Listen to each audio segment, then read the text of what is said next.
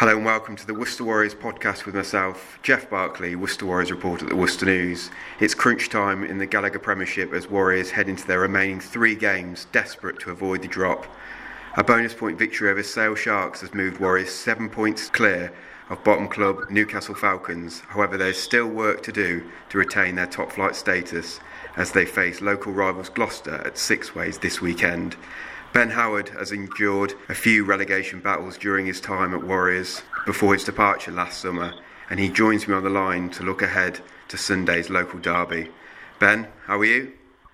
I'm good, thank you, Jeff. How are you? Yeah, good, thanks. Yeah, it's obviously a big match uh, for Warriors on the weekend. Um, obviously, with with uh, Gloucester riding high in third position, it's uh, it's going to be a, gonna be a tough challenge. Yes, yeah, definitely, always will be um, against Gloucester, but we've had some good. good games against him over the years, particularly at Sixways, so um, hopefully the lads can, can pull through and pull something out of the bag on Saturday. I think um, you know the way they went against Sale, um, confidence should be rightly high in the camp, and um, I think one more good result this weekend and the uh, the relegation fears that you spoke about will hopefully be relinquished. Yeah, so you think confidence will be high now after the uh, Sale win?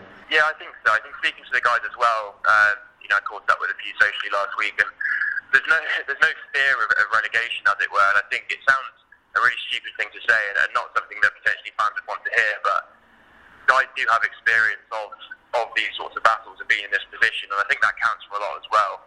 Um, I don't think anybody within that camp thinks that Worcester will be getting relegated this year, and I don't think they have any reason to think that either. I think it's just a case of putting together a couple of performances, which, you know, one of those came against Sale and, and Gloucester at home. There's no better game to sort of go out and put it all on the line.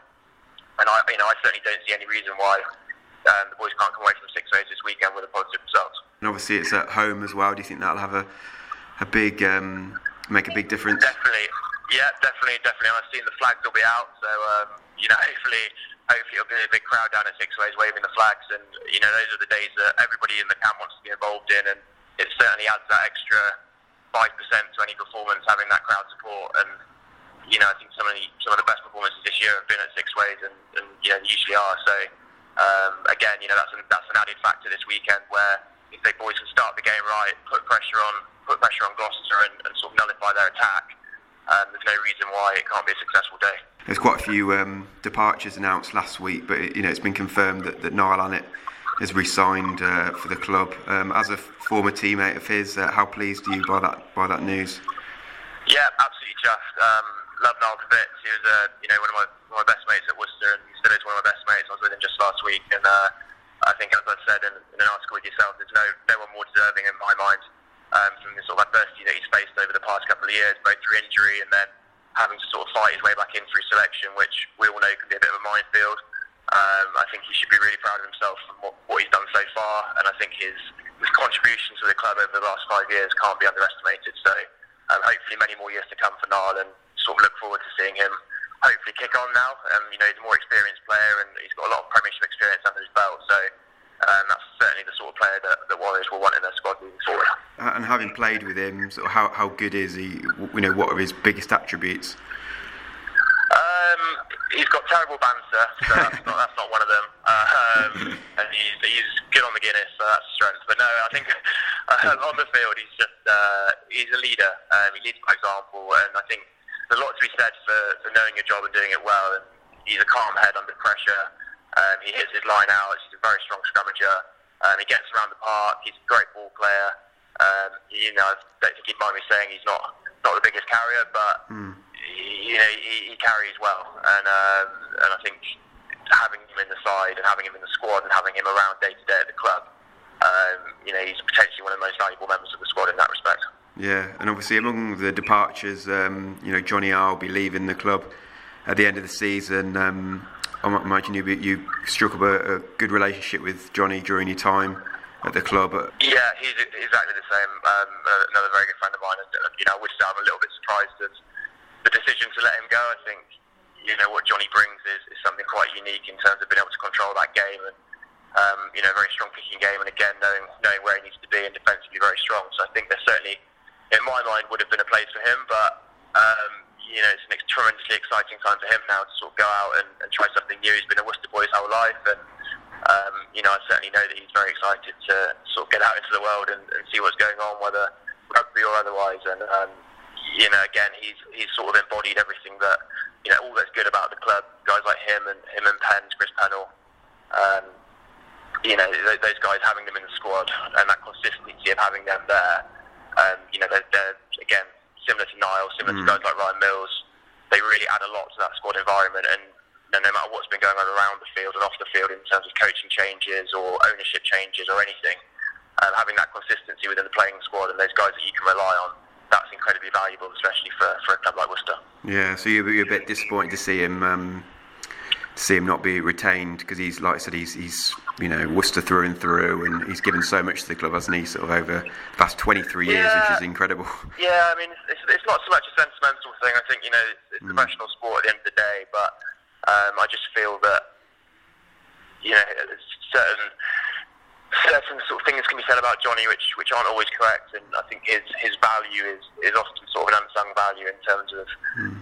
his consistency with his box kicking is tremendous, his consistency defensively is tremendous, and knowing what he's doing. And I think having a guy who's thirty who's thirty years old, he's like, how old is he? I know he looks looks about eighteen, but um, thirty years old, and has played has played you know over two hundred times for the club, and has played a hell of a lot of Premiership rugby.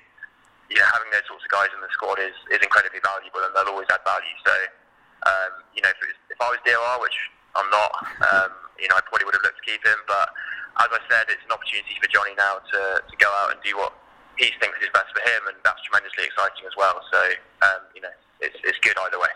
Yeah, um, and obviously, as I touched on um, earlier, you, you know, you left the club uh, last summer. You know, during your Warriors career, you scored sixteen tries in uh, sixty-four games.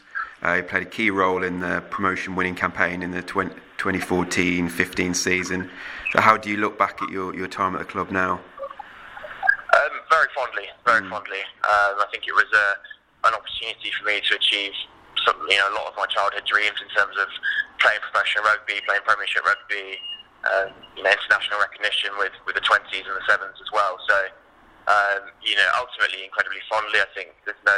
no sort of secret that my last couple of years were incredibly frustrating, and, you know, having had a, a couple of sort of half starts in terms of getting games in the team and, and playing well and thinking that I'd performed, and then, you know, ultimately that not leading to further selection, and, and, and it's obviously be deemed as very frustrating, and I think at the time it was, but I think when you step away from those sorts of environments and have a bit of time away from it, you realise how incredibly lucky I was to, to have those seven years, the experiences that I had, the friendships that I made, and ultimately, you know, the qualities that it's given me to, to progress in what I'm doing now. So, um, you know, I'd always be incredibly grateful for to Worcester, and I think, you know, that's a sort of message that I'd leave with, with any people who are leaving clubs, you know, whether Worcester or other clubs in professional sport. I think quite often players can become a bit bitter, or, or can, you know, can sort of take things personally, or, you know, hold grudges, which I just don't think is the right way to go about it. I think, you know, every person involved with the club, especially from a fan's point of view, Mm. you know, there's a ton of incredibly passionate fans at Worcester who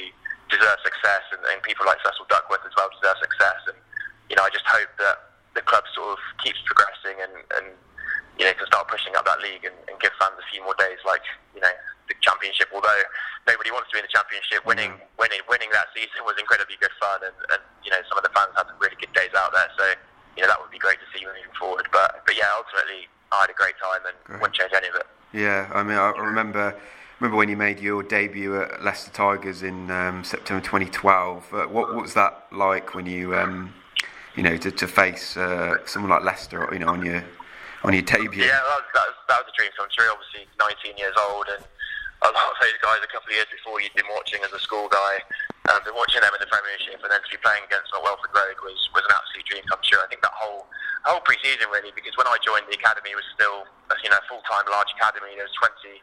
twenty odd of his training with Andrew Stanley and, and Gary Meakin, and it was very much, although you had guys sort of three years in who would progress and train for the first team squad and play for the first team, um, the academy was still very, very separate. And mm. you know, there's arguments to be made that that was a strong academy system, and it obviously produced a lot of players, but following that first year they kept three or four of us on, um, and we obviously integrated in with the first team squad, um, and that pre-season, I think I got my first pre-season game away at Cardiff Blues, basically down to, I think Josh Brown knew he ended up going to a wedding which he hadn't told Hilly about. Right. Uh, so, so on about the Tuesday, I was told I was selected, which obviously, having spent a year full-time academy, nowhere near the first team, was, was quite a big shock. And I sort of went okay in that game, and then ended up having a new contract there the next week. And then, you know, by the end of that pre-season, I'd played quite a few games, selected in England in the twenties, and then I was on the bench for the first Premiership game that year against Bath and didn't mm. get on, and then to get on against Leicester was, was obviously incredible. But it was sort of a,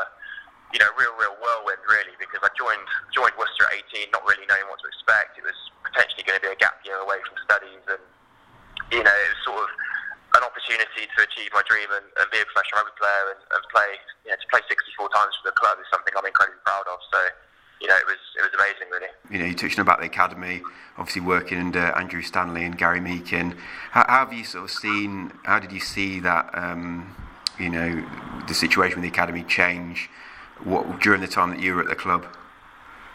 I think it's it's a weird one, really. I think I was sort of the last generation of, I call it the old school academies, where, you know, for example, you had guys in the squad, you know, guys like Sean Perry and Andy Goode, who were real old school in the way that the academy boys were treated. And you know, I think although nowadays in terms of everybody wanting one big squad and, and that sort of mantra that you want, ultimately to come in as, a, as an eighteen-year-old fresh out of school, a lot of guys come in nowadays and they think they know it all, they think they're, they're Billy Big Balls and mm. best things since sliced bread. And actually to have that process where you're, you know, made to know that you are bottom of the food chain and, you know, things like the team room, I was, you know, there was only a couple of us allowed in the team room at the time, we weren't allowed certain kits such as best.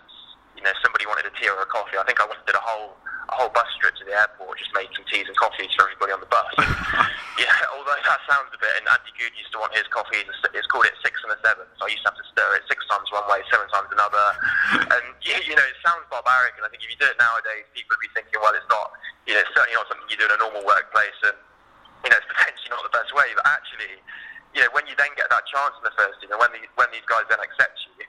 Um, you know, ultimately you're respected a lot more by them, and, and you ultimately go about it in a bit of a, you know, a bit of a more grounded way. And I think some of that's been lost more recently. I think guys come in now at eighteen, and you know, they're straightening around that first team squad, and you know, for a couple of young lads, it can sort of go to the head a little bit, which didn't seem to happen back in the old days. But mm. you know, that's just my, that's just my opinion. Um, you know, other people might see it differently, but um, that was that was the main change, really. I think.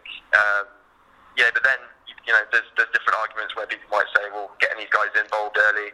You know, you see a lot lot more guys making their debuts at eighteen, nineteen now than you essentially did before. So, yeah. But you know, from a from an off the field point of view, I always like to, to see academy boys acting in a humble manner, um, yeah. which I think the thing that I went through certainly hopefully uh, produced that. Yeah, I mean, it seems now that the academy lads are, are really involved in training and, and you know, in the sort of day to day.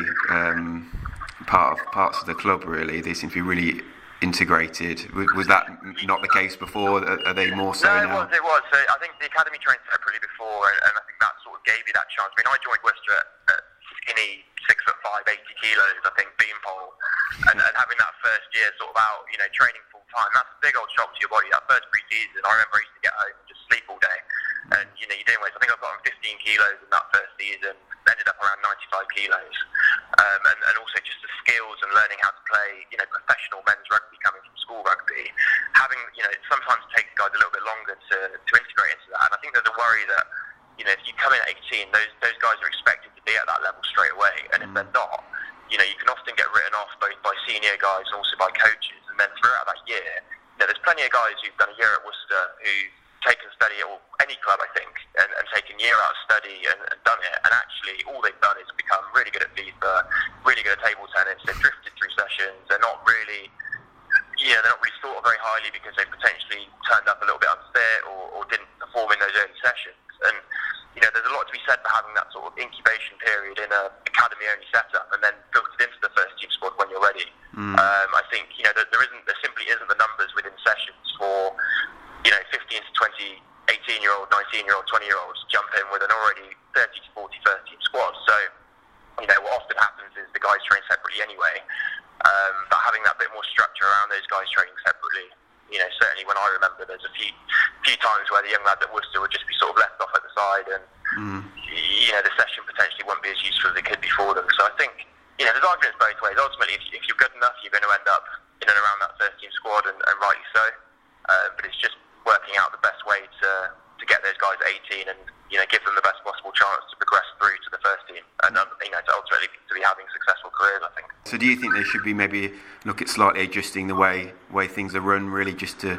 Um, just to uh, you know, uh, I don't know. Yeah. I don't know. I, I, I mean, if you look at the guys that are coming through, I don't think there's any question that, mm. that it's as strong as it's ever been. You know, so I think maybe it's just maybe it's just my musings from, you know, from a, a very distant standpoint. And I think guys like Jim Gale there and Cheese, Mike Hill, Gordon yeah. Rush, you know, they're incredible, incredible coaches who've, who've fought through the likes of, you know, Perry, you know, Singo, all the guys, you know, Ted Hill, yeah. Beck, you know, the, the Zach Sharupa, who unfortunately has been let go, and, you know, he's been really unfortunate with injuries, but he's a hell of a player. You know, I really hope he finds somewhere and, and sort of stays injury-free and kicks on. So, you know, there's a ton of guys who've come through that system, and, and you know, potentially more so than around my time. So, you know, I think having them in and around it is is great. And, you know, I, I potentially wouldn't change anything, but I think it's just something to be aware of, that, you know, people develop in different ways at different speeds, and I think it's just ensuring that, you know, everybody's got that opportunity to to really progress, which, you know, I think I think people I think they do do a good job at it. You know, at the end of the day, it's a full time environment with a lot of pressures, and,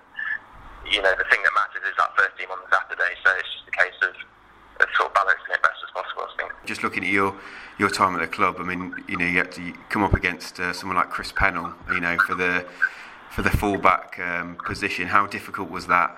Um, yeah, yeah, yeah. No, it's, I mean, I love Pennell to bits, and, you know, he's a great guy and an incredible player. So I think, you know, it's, obviously I was always sort of understudy to him, and, you know, I think a couple of times, even if, you know, you'd have perceived that you're doing better than him, I think his, his sort of consistency and that fact you could rely on him would always sort of give him the nod in those in those games. So I think, you know, that was always something that I sort of made peace with.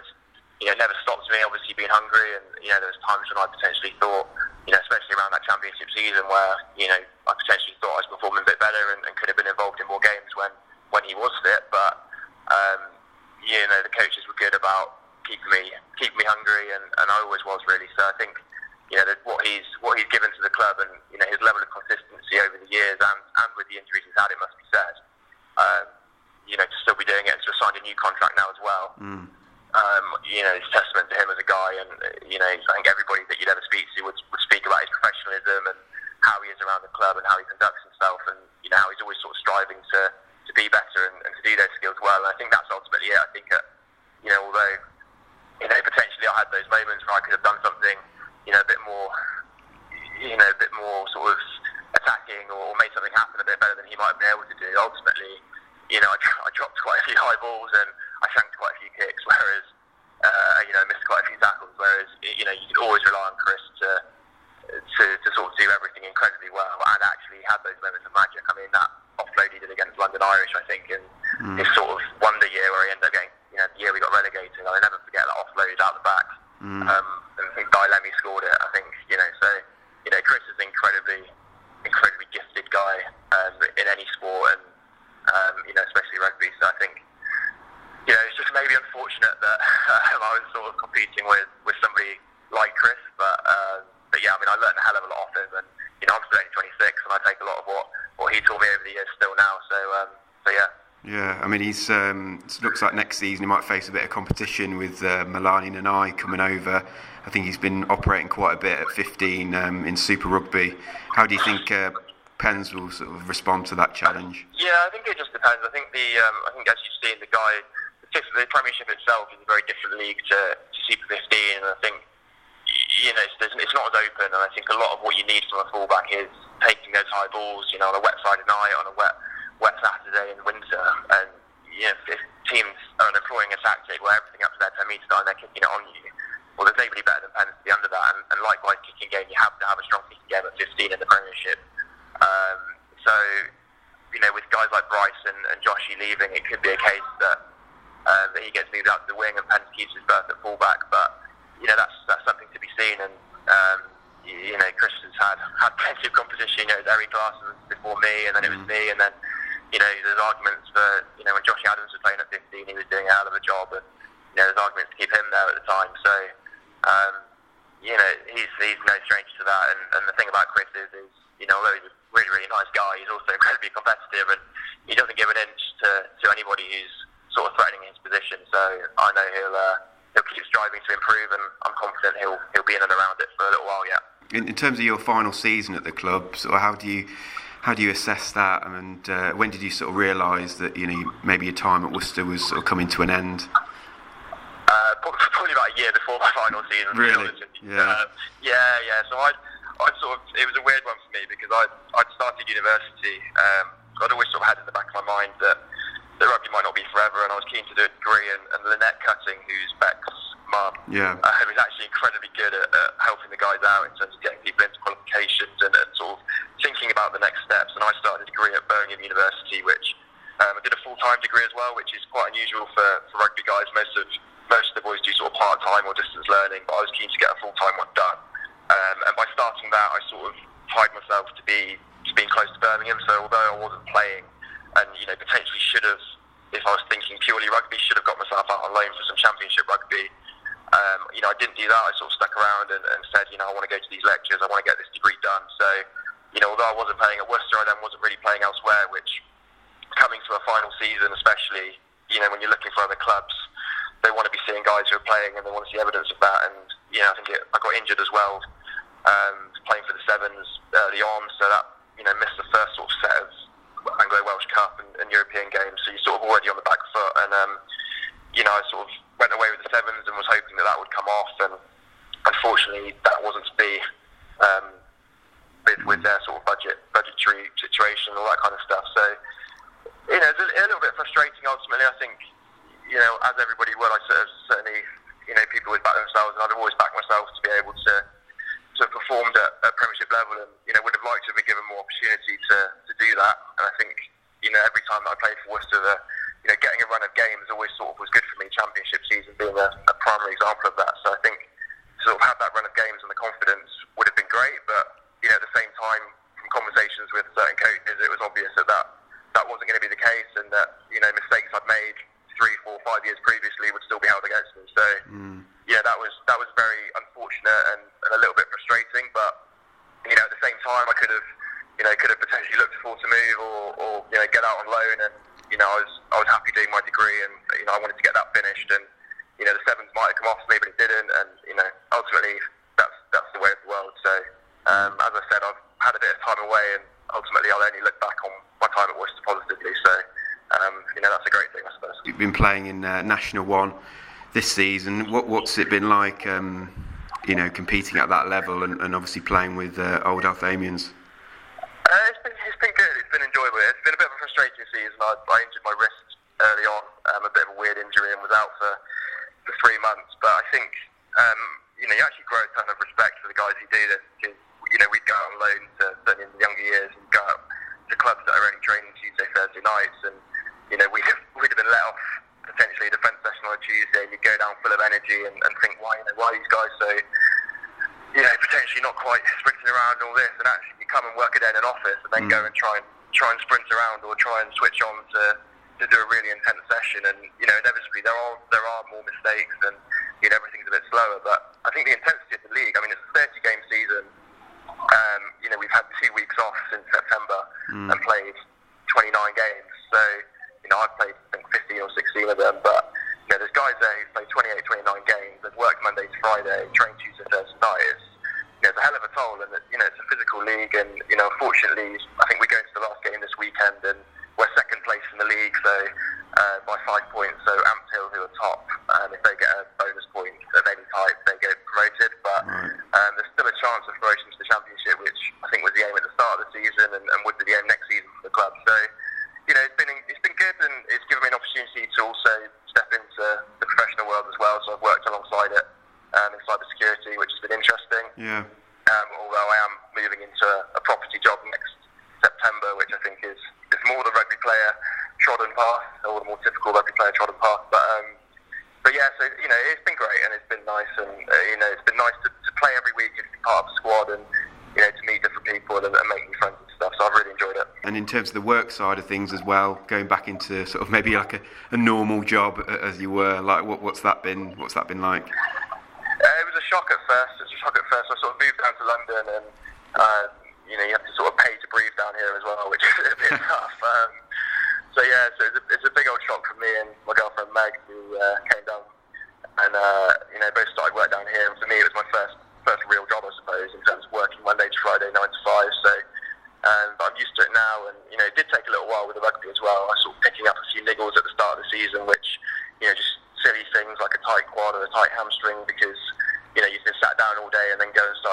around, and mm. you know, you're expecting to be as quick as you were or as fit as you were, and it just doesn't happen like that when when you're not training full time. So, touch frustrating. I wasn't quite impacting games as, as much as I would have liked to, but as I said, it's been it's been great to sort of get my foot in the working world, and you know, for me personally, that was a preferable option to, to seeking out something like a, a full-time championship contract. You know, as, as I alluded to with with me getting my degree done and, and that kind of stuff. I think. Um, You know, I'd always, I'd always looked at taking this sort of route um, as opposed to sort of taking one of those, one of those other full-time contracts that's available. So that was, you know, that was my take on it. Other people are different, but um, you know, that's where I was at with it, and I'm, I'm happy with, with what's happened really. What are your plans uh, for the summer? Uh, am I right in thinking you're off to Australia? Yeah, yeah, yeah. So as I said, I've got, a, I've got a new job starting in September. So I've, I've um, speaking to some clubs out in Australia, and I'm going to go join the Manly Marlins. Um, and playing the Shute Shield this summer, which will be great. Um, that will be sort of a real cool new experience. Um, mm. Something, you know, I never really did that before. So obviously joined joined Worcester straight out of school, and although you get your you get your time off, you don't really get to go too far afield. So um, to go and spend three four months out there, play for a, play for them, and you know, in a new competition, new style of rugby, I think that'll be really really cool. Um, and then yeah, back to London September um, and see what's happening with the rugby here, and um, yeah, start my new job, which will be. Sort of real, sort of getting into it then, I think. So, uh, yeah, that'll be that'll be that. What will be the, what will the standard like be uh, out in Oz?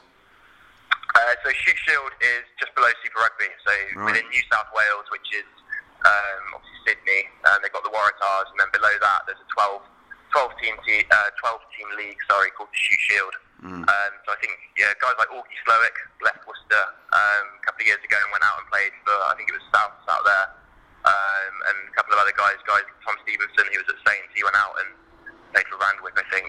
Um, I know him. So, yeah, so there's quite a few guys who've been out and, and played, and everybody's spoken really highly of it in terms of both the life experience point of view, but also, um, you know, the rugby itself is, is really good. They get sort of quite a few thousand people watching each game, and the final, you know, the grand final gets sort of fifteen thousand people watching it. So it's, uh, you know, for a sort of subsidiary tournament, as it were, it's a, it's really, really good and well supported. Fantastic, and obviously you're only uh, twenty-six. I mean, are you looking to return to the Premiership one day, or, or, or do you see that as behind you now? I think I think that's sort of done now. Yeah, I think um, I sort of, as I, as I alluded to earlier, I've looked at, you know, potentially sevens would have been my, my primary option last year, um, as opposed to a sort of Championship contract and, and dropping down. I think, you know, if you drop down into Championship, I don't see that as a sort of, you know, a long-term thing. I think you'd want to do that for one, two years and, and try and get picked back up. Picked back up. Um, and you know, I certainly kept kept options open this year, and sort of spoke to spoke to a couple of clubs and looked at a couple of options that were available to me. But I've managed to get onto a grad scheme now, which I think, you know, if you're looking sort of for the next twenty, thirty, forty years of, as depressing as it is, as, as something that you're going to be doing for that period. Um, you know, actually, I'd prefer to do that and, and still play rugby, obviously at, at National One level, but. Um, You know, I think in terms of full-time rugby, I had to sort of ask myself the question: would I, you know, would I still have had the drive and determination and, and willpower to put in as much effort as I was at eighteen, nineteen, twenty at Worcester when you're trying to prove yourself?